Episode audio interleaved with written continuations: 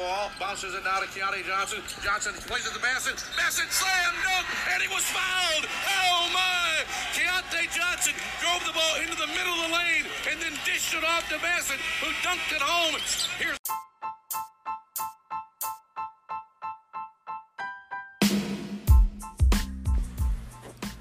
Hey, everybody. Welcome to the Florida Basketball Hour. I'm Neil Blackman. On today's show, Eric Fawcett, GatorCountry.com, and myself will break down Florida's NCAA tournament round of 64 victory over the Nevada Wolfpack, and we will also preview the second round game against the Michigan Wolverines. That tips at 5 o'clock tomorrow in Des Moines, Iowa. We hope that you enjoy the show, and obviously congratulations to the Gators on a hard-fought NCAA tournament win. It's hard to win in March, and for the fifth time in three seasons, the Gators have won a tournament game, which is quite good, and hopefully they can get to the second weekend. Enjoy the show.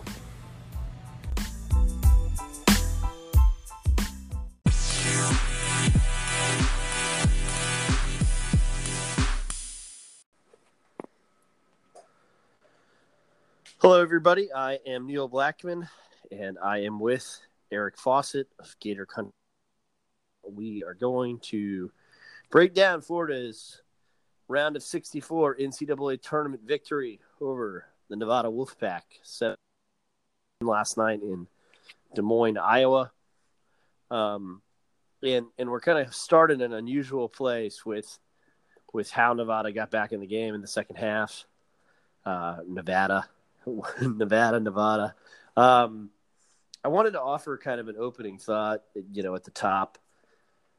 Obviously, I think getting to the second round with a team that at one point in the season was 12-11 and looked pretty lost is a good accomplishment at Florida. You know, I think our listeners know, if you've listened to us, the expectations at Florida are to compete for a chance to play on the second weekend and to compete for SEC championships. And Florida did not compete for an SEC championship this season, but they'll get a game Saturday for the second weekend. And I think once you get to the second weekend, anything can happen. But to put in perspective what Mike White's fifth tournament win in four seasons means just compared to the rest of the league, only Tennessee and Kentucky have won more NCAA tournament games the entire decade. That's in the last 10 years than White has won in his first four at Florida. So I think, you know, Mike is showing that he can win in March.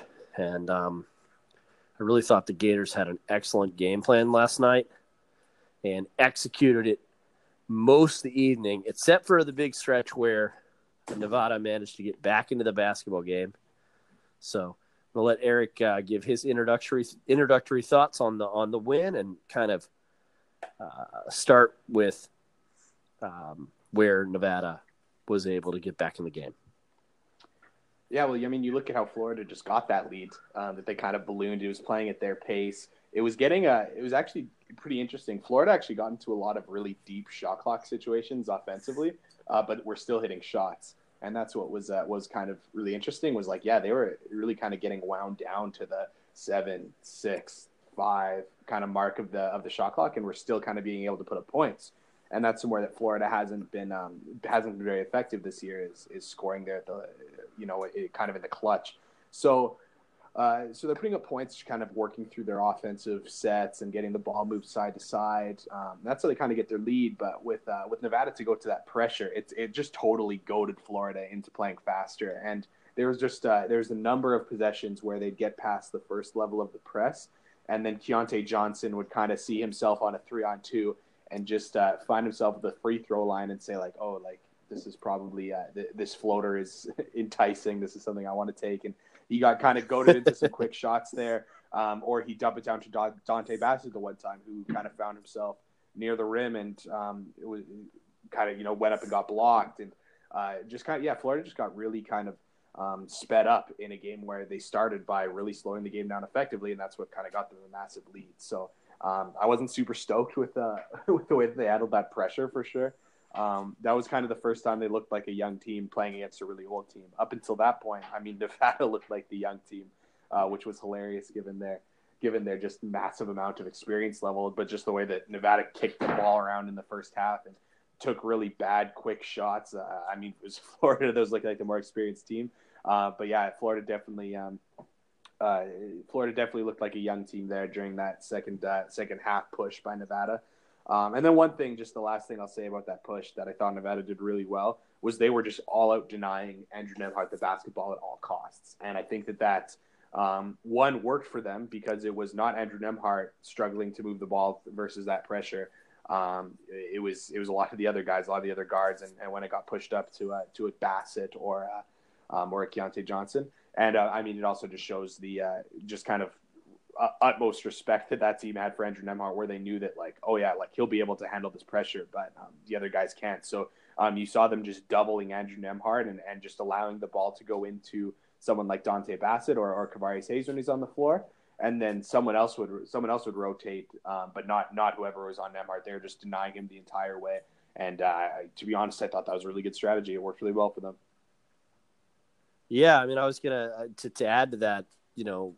All three of Florida's, what you would think of as their most capable ball handlers, Jalen Hudson, Allen, and Nembhard. Of those three, you know, both Hudson and Allen kind of had their trademark turnover.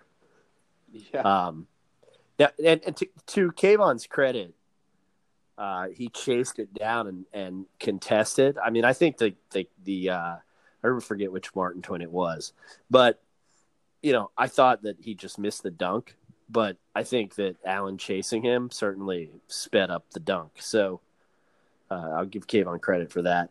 Keyontae Johnson broke a couple presses, which was nice, like Eric said initially.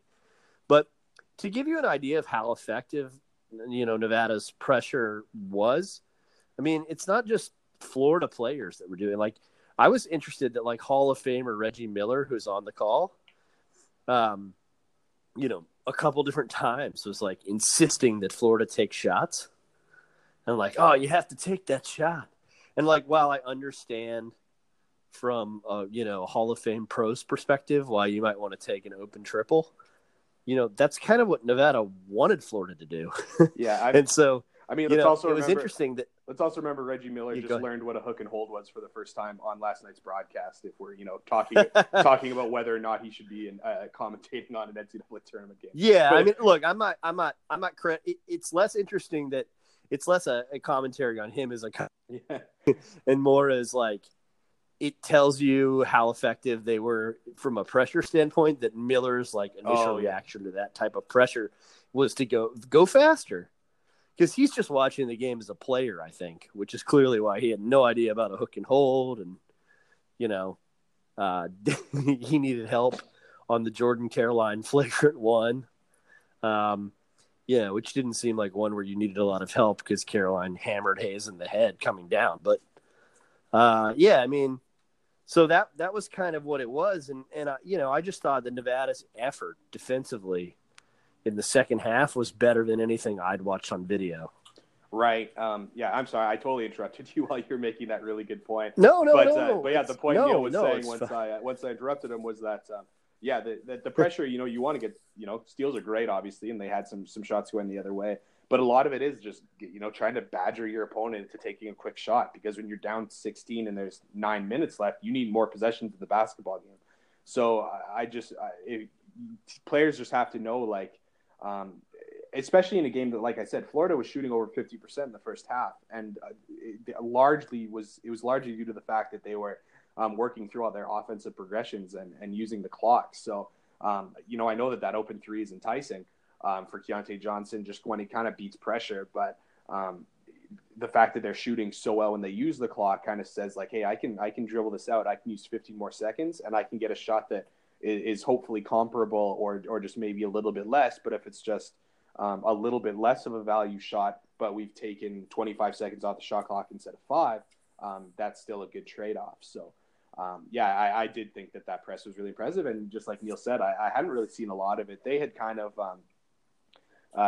pressed earlier in the year when they were just trying to, you know, hammer some of their bad conference or out-of-conference opponents. But, yeah, I actually thought that looked really impressive for them, and it almost makes me wonder what they what kind of team they would be if they kind of pressed like that kind of all year. Because, yeah, when it got into a half-court game, I mean, I thought Florida just kind of out-executed them on both sides of the basketball. Yeah, and I want to talk about that, and we'll move there. Last thought on that pressure was, yeah, I mean, Chris Murray, Nevada Sportsnet, mentioned that they had used it to speed Arizona State up and get back into that game. Another game where they really fell way behind, although not 18 points behind. But they were down 12 against Arizona State, came back to win by 6. So, you know, they had done it before. The thing I'll say, and because I want to get into Florida's half-court execution, but I want to finish with how Florida kind of weathered this pressure. And I think a lot of it was really Florida and not just Nevada missing free throws. In particular, when Florida was finally able to score, they were able to switch to a 1-3-1 late. And I thought Florida's 13 zone was really good. Yeah, that was huge. And, I mean...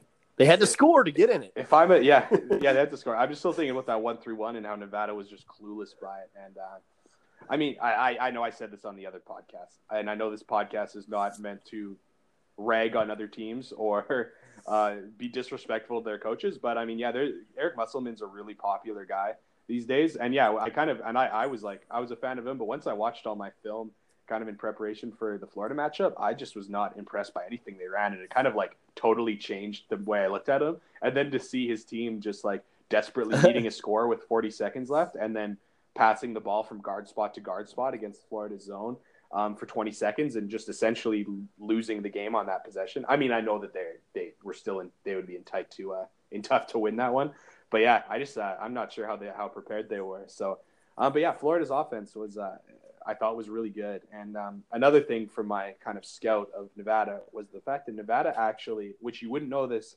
seeing how they played Florida, but they actually play a lot more like kind of like pack line defense, where it was kind of all, you know, four guys had a foot in the paint and then the guy guarding the ball would come out and kind of pressure. But I thought that right. I thought that against Florida, they kind of changed that and really wanted to pressure on the perimeter. And I could see why you want to do that, because Florida's really has had tough kind of times against teams that have kind of pressured one pass away, pressured passing lanes. But Nevada didn't do that all year. And it just kind of, though it kind of looked good for a lot of the shot clock, ultimately it was allowing Florida to get in the paint without without a lot of length around them, and they were able to finish. So I thought it was a little bit out of character the way that Nevada defended, and it really worked for Florida as they were able to get some really good looks at the rim, even on a night where their shots from three weren't falling at a high rate. Yeah, let's talk about that, because that's important. Is two things to kind of pick up from Eric's comments there, or one, you know, Florida gets 5 for 18 from deep, so they shoot 27%. You know, and we've talked about how they're not a great 3-point shooting team despite volume, so they shot the three even worse than usual last night. But they're able to overcome it because they were able to get in the paint, and really because Andrew Nembhard was marvelous. It's just difficult to.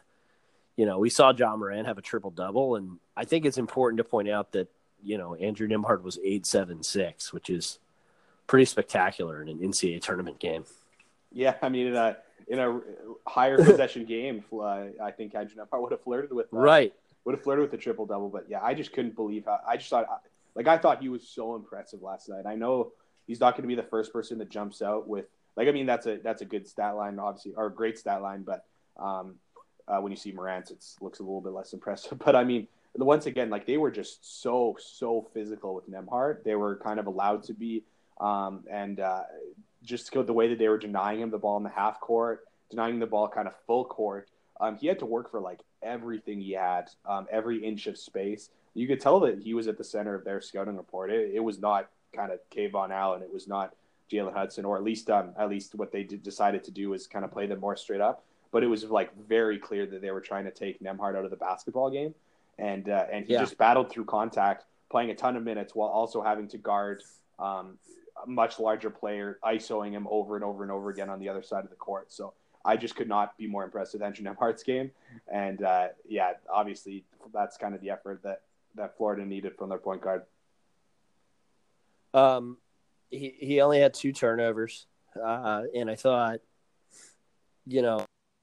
the one thing that was really excellent down the stretch when Florida did start to make baskets, which again allowed them to get into that 13 zone that they like. And White said that they planned to use that zone, that they used it with success against West Virginia, which was a really interesting comment that he made to the radio show, and kind of like felt like they could have some effectiveness with it based on the way they had deployed it in the Jimmy V Classic, which is like, I thought that was super fascinating. But you know, Florida did execute down the stretch. And I think, you know, a lot of that was the great decision-making of Nembhard. And then the other thing that kind of you have to factor in is all those quad one games. I mean, Florida had played these types of games before, and I just thought it was really evident in the last couple minutes that Nevada hadn't. Yeah, you actually tweeted this out. I read from the show account or your personal account. It actually made me look. I was just up this morning, and it made me interested to search. So I went to KenPom and just looked – because you had mentioned that Florida was the best defense Nevada had played this year. And I was kind of curious, like, I wonder what the best defense Nevada had played other than Florida was this year. And the best defense they played – oh, I'm actually now blanking on it. Oh, I think – yeah, so the best defense they played this year was against someone in their own conference, and that's Utah State, who is 45th. So that's the best in KenPom's adjusted defense. So that was the best. So I think it was Akron, actually. Oh, what did Akron have? So I think it was Akron at 21, but Utah State at 45. And the point about the Akron game that I think I should have made on the last show was that it was a 68-62 game that was basically a one-possession game. Oh, right. And Akron doesn't dictate tempo to the extent that Florida does, although they do play pretty slow. And that game was in Reno, not on a neutral floor. So I thought that was super interesting to me, as was the fact that against top 100 defenses, you know, Nevada was 4-3 entering the game. Yeah, and just like once again, I mean, just like – just what Nevada runs was just like not very inspired offense that just all led to wing isolations where teams could kind of stack up against it. And yeah, I mean, I guess that works when you're, you know, rolling through the when you're rolling through the Mountain West slate. And I mean, there's some good teams in that league, but this was not the strongest year for them. But yeah, I just thought that Florida, who would, like, you know, as I think you mentioned one time, as one more quadrant one games than Nevada has played in. Yeah, I just thought Florida was kind of ready for this kind of scenario, and Nevada just unfortunately was not. Yeah, I mean, look, Jordan Caroline, they're two All-American candidates. Jordan Caroline, Caleb Martin, 7 of 33 from the floor. Both those guys were on preseason All-American teams. Caroline will probably be on an All-American team. They go 2 of 15 from the three-point mark. Really bad shot selection out there, I thought, too. And then collectively 9 turnovers from those two players. Now, that's just staggeringly good defense by the Gators. But also kind of speaks to Eric's point that, you know, Nevada, they're limited in terms of their ideas offensively. And I just think that's a bad thing to be when you play Florida. And the other thing was the other thing that you know made the biggest difference in the game, I thought, was pretty obvious, and that was number 13 in blue. Yeah, he played really well, and I mean the fact that he almost got killed on 2 separate possessions, because I mean like that hook and hold, like I mean I've kind of joked about the hook and hold rule a few times, but I mean the one that I forgot which Martin brother it was. Which one was that? That hook and held. Cody. Yeah, like I mean, like that was actually a danger. Like it's one thing just to lock up with the guy in a rebound, but I mean he spun Kevarius Hayes around like that. Like you know that was as much as I'm not a big fan of the rule.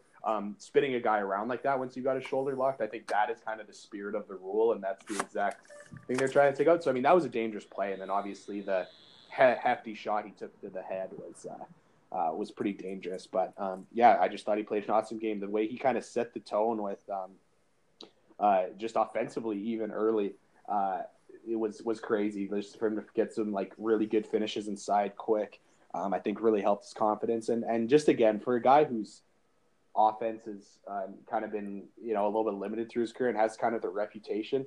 I mean, here are his last games offensively, like 16 points against Nevada on really good efficiency, 16 points against Auburn on really good efficiency, 11 against LSU, 5-for-7, 8 against Arkansas, 3-for-4, 19 points against Kentucky, 8-for-9, then 8 points, 14, 8, 10, 9. Like he, for a guy that's, I think people, like some people think is just, you know, the worst offensive player Florida has on their roster. I mean, I know he's limited, but I mean, he still just finds a way to be productive offensively and finish around the hoop. And that was something that he had a very just quiet 16 points last night by getting to the free throw line a little bit, but also being able to just finish around the hoop. And I thought it's just like, you know, if someone just read Florida message boards or Twitter and saw the way people talked about Kevarius Hayes, I think they'd be pretty shocked by the way he put up 19 points against Kentucky, 16 on Auburn, and now 16 against Nevada in an NCAA tournament game recently. Yeah, I mean, I'll tell you what, I'm going to give Andy Hutchins, Alligator Army on Twitter, I think had the, I don't know where the tweet is, I'm looking for it, but you just rattled off some of the recent efficiency numbers and I mean, those are okay. Here we go. Yeah, you just talked about the last five games, but I mean, 11-for-15. Hold on, 16-for-2. Yeah, I mean, he's like 26 of 35 from the field in the last five games, and every single team Florida played, with exception of Arkansas in those games, NCAA tournament caliber opponent. So. Very That's just impressive. Exceptional, and you know, and the other thing he does that we kind of hinted that we thought that this might happen on the podcast, and Florida did it. They let him get out there a little bit and defend some of those isolations, didn't they? Right, and I mean he moves his feet well, and he had the kind of physicality that when a Caleb Martin or I guess for him it was like Thurman a little bit more, or a Jordan Caroline, is that he could kind of take the bump that they give. When they kind of drive, put their body into you, bump, and then make a second move, he was kind of able to absorb that, and I thought that was really impressive, and I'm kind of glad that Florida did kind of limit their switching. I know there's a place for kind of switching in modern basketball, but I think that we'll talk about it in just a second. I think. Sorry. Yeah, I think so. You know what? Let's get right into it. Go on, Dale. No, I want to hear this thought about my switching in modern basketball because it's pretty important. Oh, I mean. Yeah, I just I think that switching has its place. It can really mess up your opponents. It can kind of really mess up the way that your opponent runs their offensive sets if they run complex offensive stuff. But I mean, for a team that like Nevada that just isolates a lot, and I think that we saw that Florida we kind of got caught switching against a lot of teams that just like predictably posted up a lot, so that they kind of switched in my mind unnecessarily. That made a guard have to guard a big, and against the Nevada team, I'm glad that they kind of stayed at home a little more, went through some of the screens to stay on their check, and then when it came time to isolate, Florida's in good position. So I want to close with the bench, which was mainly Dante Bassett last night. Noah Locke hit a big three, which you know extended Florida's lead. But 11 minutes from Dante Bassett, some good, some bad. But you know, I thought altogether, like to have the you know, I just thought he had mental toughness to go up and get that dunk late after having been stripped once and missing a bunny, you know, within like 5 minutes of that happening. I kind of think that actually speaks to his growth. And, you know, Dante did okay in terms of like his situations where he was one-on-one in isolation. Yeah, I actually thought he moved his feet pretty well on a few possessions. And, he had some bad moments in the first half. But, yeah, he came in the second. And even though he got blocked on a dunk from like the mirrored play on the opposite side of the hoop, he got the end one at the end to finish, and that kind of sealed it. Yeah. So, after I didn't think he was very good at all in the first half. He came in on the second half. I thought, he played the middle of that 1-3-1 zone, which is on a couple possessions, which usually for this season has actually kind of been mostly reserved for only when Kevarius Hayes is on the floor, just because that guy in the middle has to guard a lot of ground when Florida extends it as much as they do. If they played kind of the more prototypical 1-3-1, it would probably be like fine to put Stokes in the middle of it because he doesn't have to guard. He doesn't have to move his feet very often, but. For Florida to extend it so much, it's usually been something they can only really do with Hayes on the floor. But Bassett looked really good in it, and got the really key bucket that they needed at the end to seal it. So I thought he did really well because there were some moments for concern for me in the second half, of course, when Florida was gave up that lead. But I mean, when Kevarius Hayes picked up that fifth foul, that was another thing that had to be had. Okay, so you were saying there were some moments of concern for you in the first half? Or just in the second half, of course, with Florida giving up their lead. But when Kevarius Hayes picked up his fifth foul, that's what kind of really concerned me. Because Florida, up until that point, because they'd had to take him off with foul trouble on a couple occasions when he picked up his second and picked up his third quick. And Florida was just not as good. There was, with Stokes in the game, that kind of fueled a big run for Nevada and early with Bassett, which part of it was because Bassett was in there against that full court pressure, but was put in some situations where, he shouldn't be put in, unfortunately, like you would not like to have your five men and Bassett there, but Nevada did well to like force him to be a ball handler in the full court. I was pretty concerned when Hayes went out, but hey, Bassett played a good couple minutes of basketball at the end to help Florida win. So, good for him, like you mentioned, to just be mentally tough to after a rough kind of first half to come in and be really effective there when they needed him most. So, we talked about Florida limiting their switching in the win last night. There's a time for switching in modern basketball, though, isn't there? And it comes tomorrow. Yeah, I mean, what a polar opposite. Like, I've watched Michigan, a good handful of times this year. Watched a bunch of games this morning. It's Friday morning we're recording, and they are just the polar opposite of Nevada, where Nevada just doesn't really run much offensively, and Michigan just runs tons of stuff. So just the way that the actions that they run away from the ball with screening are just very complex.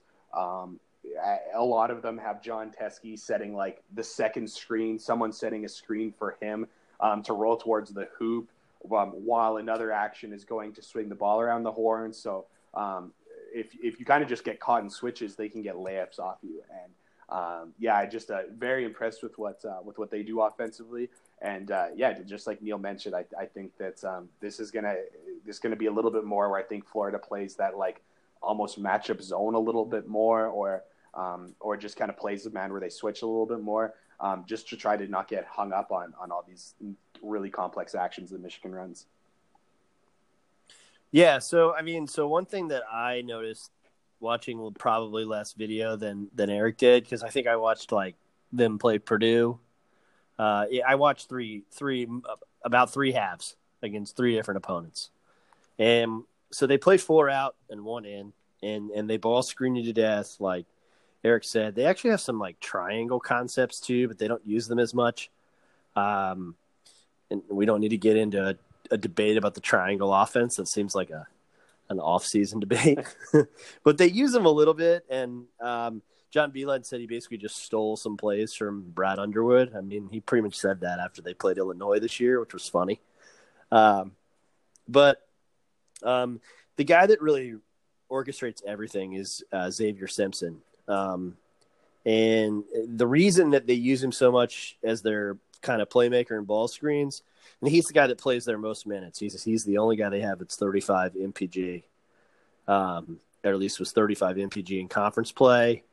And, just plays a ton. It's because he's not really somebody that can spot up. He's not a great shooter. So it makes a lot of sense for him to be the kind of creative hub. And then they have Charles Matthews, who is great at attacking closeouts off ball screens. And then they have Teske, who Eric mentioned, who, they flash and roll with a lot. and he's kind of their switch buster because they like to run like slip and roll with him. And then Jordan Poole is kind of their other guy that I think is the guy that I saw.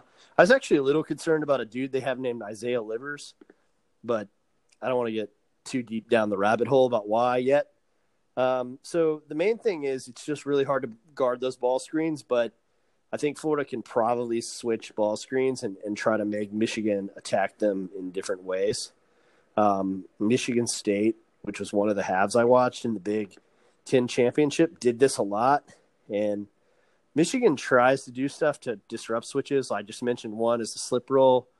They'll also try to use, you know, kind of like same side ball movements to do it. But the problem that they had against Michigan State is that Michigan State sort of has like two mobile 4/5 guys who can get, you know, cover those roles. And then they also have, well, they don't have a big point guard. They have a, you know, kind of a strongman point guard who's super athletic. And I think you need one of two things against them. You either need a point guard with size that's good at moving his feet, and then you have to have that mobile five-man. Well, guess what Florida has? A mobile five and a big point guard. So Florida, I think, can disrupt some of their switch busting, which is why I think the Gators should switch a bunch. But I'm interested in Eric's kind of perspective on that. Yeah, I mean, it's actually funny because I mentioned something on a show the other day, I remember, just about how I think I mentioned it here, just about these kind of like concept of like wedge ball screens where you like run these kind of actions in a box kind of formation to do a bunch of switch or screening for the guy who's going to eventually screen the ball, just to kind of really mess with the help side of teams. And Michigan does it better than anyone. Just these actions that look really complex, and they are complex, but they're really leading into a ball screen. But all the action before it is just to really confuse who's in the help side position. And it's just funny too. I mean, you mentioned some of their offensive weapons, and you didn't even have to get to Iggy Brazdeikis, who's their leading scorer. So they do have a lot of guys that are like that can score. And I was saving him for you, Eric. Oh yeah, he is Canadian, so I save all that. Canadians for you. Yeah, but I do think Xavier Simpson's a really interesting player because he's really just not a good scorer at all, in my opinion. Watching him play, he doesn't score well on the inside. He's a guy that I think that Florida, if they space it out and set up ball screen with Xavier Simpson or John Teske, they have to be just so much more concerned with it getting dumped down low to John Teske versus Xavier Simpson getting all the way and finishing. So what they choose to kind of do with that is really interesting. And Teske's definitely the player that kind of concerns me as a guy who also seems to have shot the three ball pretty well of late. So for a 7'1" player with good hands, that becomes a struggle. And that's the thing is I think that if Florida gets to switching, I think that they're going to have John Teske dart towards the hoop and post up whoever is guarding him, or Iggy Brazdeikis is a pretty big wing with the kind of wide shoulders, and he kind of likes to feast on smaller defenders too. So that's another guy who I think they might use the Florida switches a lot, which I still think might be the best option for them. But that's what's kind of interesting about switching defenses is kind of for so long in basketball, the isolation was considered just like such bad basketball and inefficient basketball. But now that teams are switching so much, I mean, one of the best ways to attack switches is just say like, hey, if you're going to switch this, we're going to put guys that can score one-on-one in these matchups. And Michigan has some of those guys. So, that'll be a cause for, what I'm sure, at the moment we are recording this podcast, I bet, the Gators war room is figuring out what they want to do defensively. But, that's going to be something to watch for. Yeah. John Beilein, who I think is just one of the best offensive minds in basketball. He really is. And they, like Eric said, they have the freshman, Brazdeikis, who's Big Ten freshman of the year. A guy that considered Florida and Vanderbilt and Baylor. So Mike White and the Drew brothers and John Beilein, and ultimately, went to Michigan and has been just marvelous. And is kind of as Eric mentioned, he's just kind of a switch buster and a little different player than their other primary scorer, who's which is Charles Matthews, who's, you know, I don't want to disrespect like Dwayne Wade in this respect because he's obviously a legendary player, but so Charles Matthews is kind of a classic Chicago guard though, in like all the ways that Dwayne Wade never was. Like he's physical, he just attacks the rim. He's an elite finisher at the rim, which is a really good thing in his case because he can't shoot. And then he's just spectacular defensively. Yeah, he is really good. And just, again, as you were kind of running through the roster, it just reminded me of another, you know, thing that you and me have talked about, that Florida has just a big deficiency when it comes to wings. And Jordan Poole and Isaiah Livers and Charles Matthews are all just the prototypical kind of wings in modern basketball, in that like 6'6" range that are long and can shoot a little bit. So yeah, that is something that is going to make for some interesting matchups and stylistically. But yeah, Charles Matthews just really has that ability to kind of just all of them, like you mentioned, with the ability to close out, and that's how they can kind of get you too. Is if they set some kind of ball screen action that is John Teske getting into the paint or going towards the paint. And, you know, Florida has to suck in a couple players just to tag the roller and make sure the pass doesn't get there.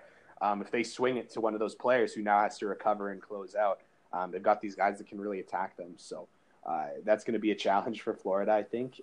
Luckily, this isn't as good of a three-point shooting team as a lot of Michigan teams have been in the past. But Isaiah Livers is pretty deadly, and Brazdeikis is a really good shooter. Jordan Poole is decent, but yeah, there's some guys like Xavier Simpson or Charles Matthews that aren't great, and hopefully they can kind of find situations to maybe help off them instead of some of the other guys, and they can kind of limit the three ball. Yeah, I mean, look, they were national runner-up and lost Bo Wagner and lost Duncan Robinson, and it just hasn't – somebody else too. It doesn't really matter that much. And you know, it's just because they're so good schematically on offense. The one thing that they, you know, you mentioned they're kind of that they struggle with the 3-point ball, which is, I think pretty accurate. And the other thing that they don't do really is, other than Charles Matthews, they don't have a ton of guys who drive and get fouled. Brazdeikis has gotten better at it as the season has gone along. And then, they don't really rebound that great. Especially on the offensive glass, which I think, you know, if you're a Florida fan, you're probably encouraged by that after just getting bullied by Nevada on the glass yesterday. Yeah, they play a really kind of conservative defensive scheme where it's kind of like, hey, we're just not going to give up points in transition, which I think is wise analytically in a lot of ways. Just not send a ton of guys to the glass. You get back, don't allow teams to run out on you. But for a Florida team that hasn't been great in transition anyways, and also can kind of struggle on the glass, it's kind of nice to play a team that kind of plays that scheme, just because, yeah, Florida should hopefully be able to rebound the ball, and it should be a half-court game. And Florida wants it to be a half-court game, but so does Michigan. So whether that plays into who that plays into, I guess I'm not really sure. It's going to be whoever can execute their stuff better, which if you're a Michigan fan, I mean, I think that you probably think you can. So, but at the same time, I think I would take a team that's I think, you know, I take a matchup of a team that kind of doesn't want things to turn to an offensive rebounding battle, because even that's another thing that Nevada did at times, that Nevada doesn't offensive rebound the ball a ton, but they kind of decided to send more guys to the glass against Florida and got some extra possessions that way. So I'm interested to see if they try to say like, hey, Teske, you should get on the glass a little bit more and be 7'1", just because Florida doesn't have many of those guys, and maybe they'll, you know, want to try to get Kevarius Hayes in foul trouble. But yeah, that is a good note though, that they they're not looking to offensive rebound a ton. So the other, you know, we talked about their offense, and it's kind of a weird place to start with them, but it was really more about how Florida might defend them. And again, I think Florida has, you know, we spent a lot of time on this podcast talking about Florida's roster, the structural personnel deficiencies on the roster, and those are all true, and help is on the way, but Florida could use more of it. And John Beilein, as Eric mentioned, has built this roster that's really perfectly suited for the model. That said, you know, Florida does have the pieces that you need, I think, to defend them with a lot of switching, just because Kevarius Hayes and Andrew Nembhard kind of fit the mold. of how you defend some of those slip rolls and stuff. But Michigan still makes its living on the defensive side of basketball, don't they? They really do. And something that I find really impressive about the way they play is they just their ability to run you off the three-point line, but then also keep you from getting right to the hoop. So that's kind of the one thing that – I mean, when you've got a 7'1" player in John Teske, who I think is just a really, really good defender. I'm really impressed every time I watch him play. But, yeah, so they've got this they've got these athletic wings that just can really close out to you quickly, and they just get right up into you, and kind of the only space they give you will be a little bit to the baseline or something. And if you take a dribble or two, you see John Teske that's sitting there waiting for you. So their ability to kind of take away the three-point shot and take away shots at the rim, I mean, we know that those are the highest value shots in basketball, and they defend them both really well. And for that reason, they're really difficult to score on. Yeah, they like to, they switch when you ball screen them. That they're pretty, at least what I saw, they're relatively consistent at doing that. And then they hedge a little bit with Isaiah Livers when he's in, and with Teske in particular. And so, like, normally you'd think, and we saw Florida do this against LSU, right, where, like, a team hedges and then you get ball movement and you can get an open shot. But it doesn't really work that way with Michigan because they're just so good at coming off those motions and rotating. Yeah, I mean, you have to practice, those hedging ball screens so much to be good at them, and also really trust the players behind you. So just the fact that they do it at such a high level, it just really speaks to how good they are defensively. And Florida is going to have to kind of figure out how they can what they could do against these hedging ball screens. And it's kind of interesting because, I mean, a lot of times against teams that hedge ball screens, it opens up pick and pop opportunities. But, I mean, it's not like Florida's going to be pick and popping Kevarius Hayes. And I know some people are a believer in the jump shot of Dante Bassett, but it hasn't really been there. I don't think. And in an NCAA tournament game, I don't think that's the well you want to draw into when you are looking for. And I am a believer next year. Yeah. Well, you know what? I'm a semi-believer too. So, but yeah, I just I think it's going to be up to Andrew Nembhard to make a really good pass off these ball screens, where if John Teske hedges and pushes him out to 27 feet, if he can just if Florida can kind of space the floor in a way that he can make a pass out of it that isn't just like, hey, let's get around this kind of blitzing screen defender, and just says like, hey, let's really attack it.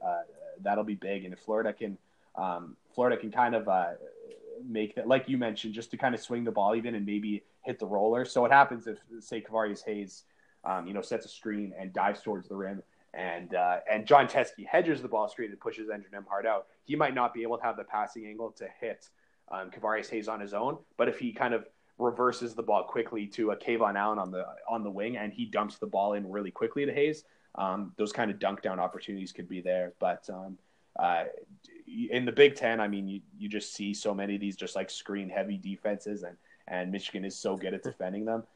And honestly, Florida hasn't been a super ball screen reliant team this year, especially kind of when they went to the more Princeton look. Although they did get into a lot of screen and rolls against Nevada, and it was good. But I do think that'll be an interesting way to kind of attack them. And if Florida can just get some maybe pure switches by stringing out those ball screens, and see if they get Nembhard on Teske. I know Nemhard's not a guy that is going to score a ton in isolation, even against a matchup like that. But it could just kind of create some scramble situations. And Michigan is such a good defensive team.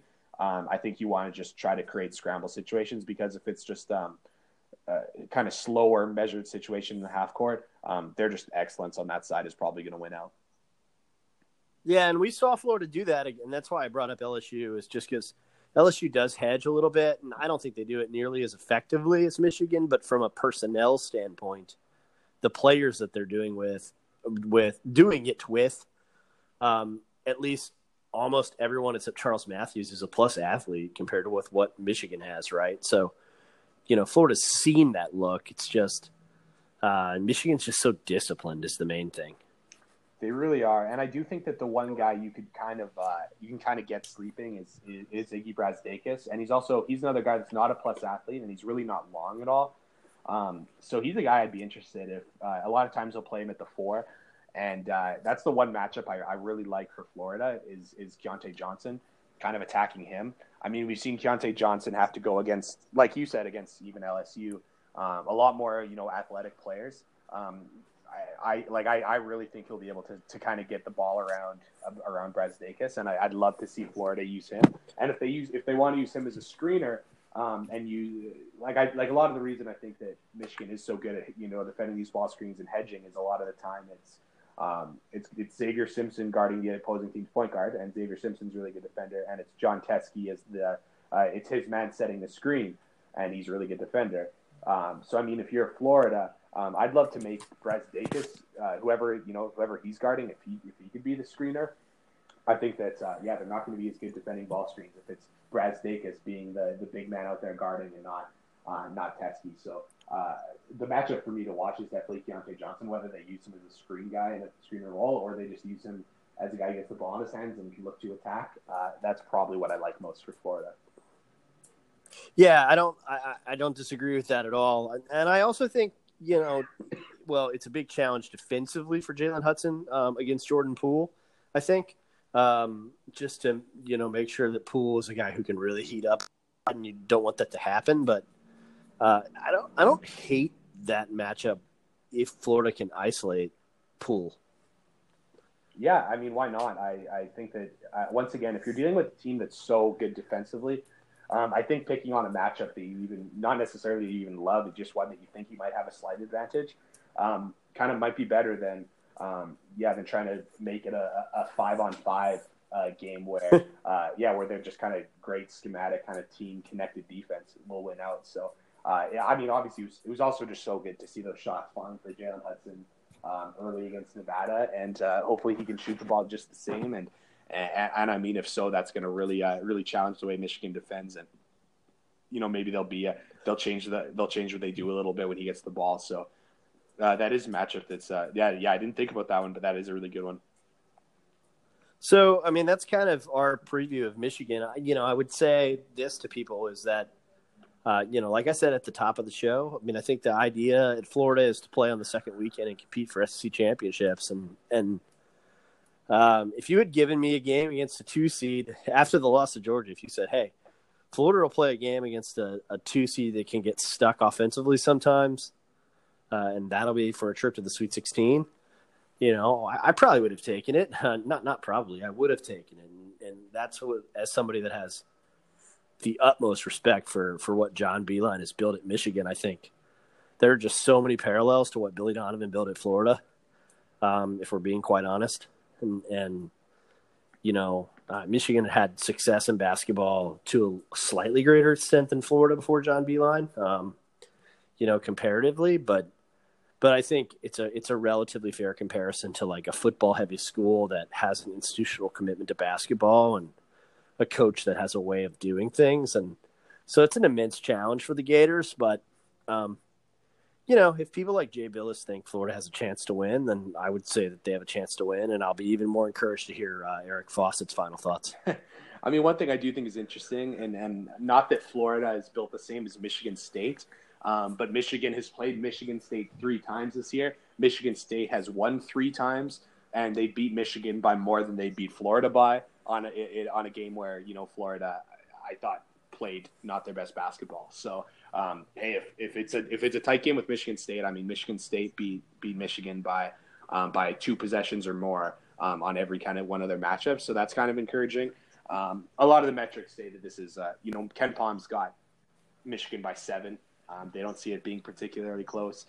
But yeah, I think that, like Neil said, a team that can just get stuck a few times offensively in Michigan, and you know, I think Florida's played some teams that kind of profile similar to this year and have kept it tight. And in the NCAA tournament, when things are kind of tight, it can go either way. And I think that last night was like probably one of the best games we've seen one of the games that we've seen Kayvon Allen and Jalen Hudson playing their, you know, good basketball at once. So that's definitely encouraging. And I'm definitely looking forward to this one, though. You know, I do think Michigan's a good basketball team that I probably think has the edge in this one, as they should in the 2-10 matchup.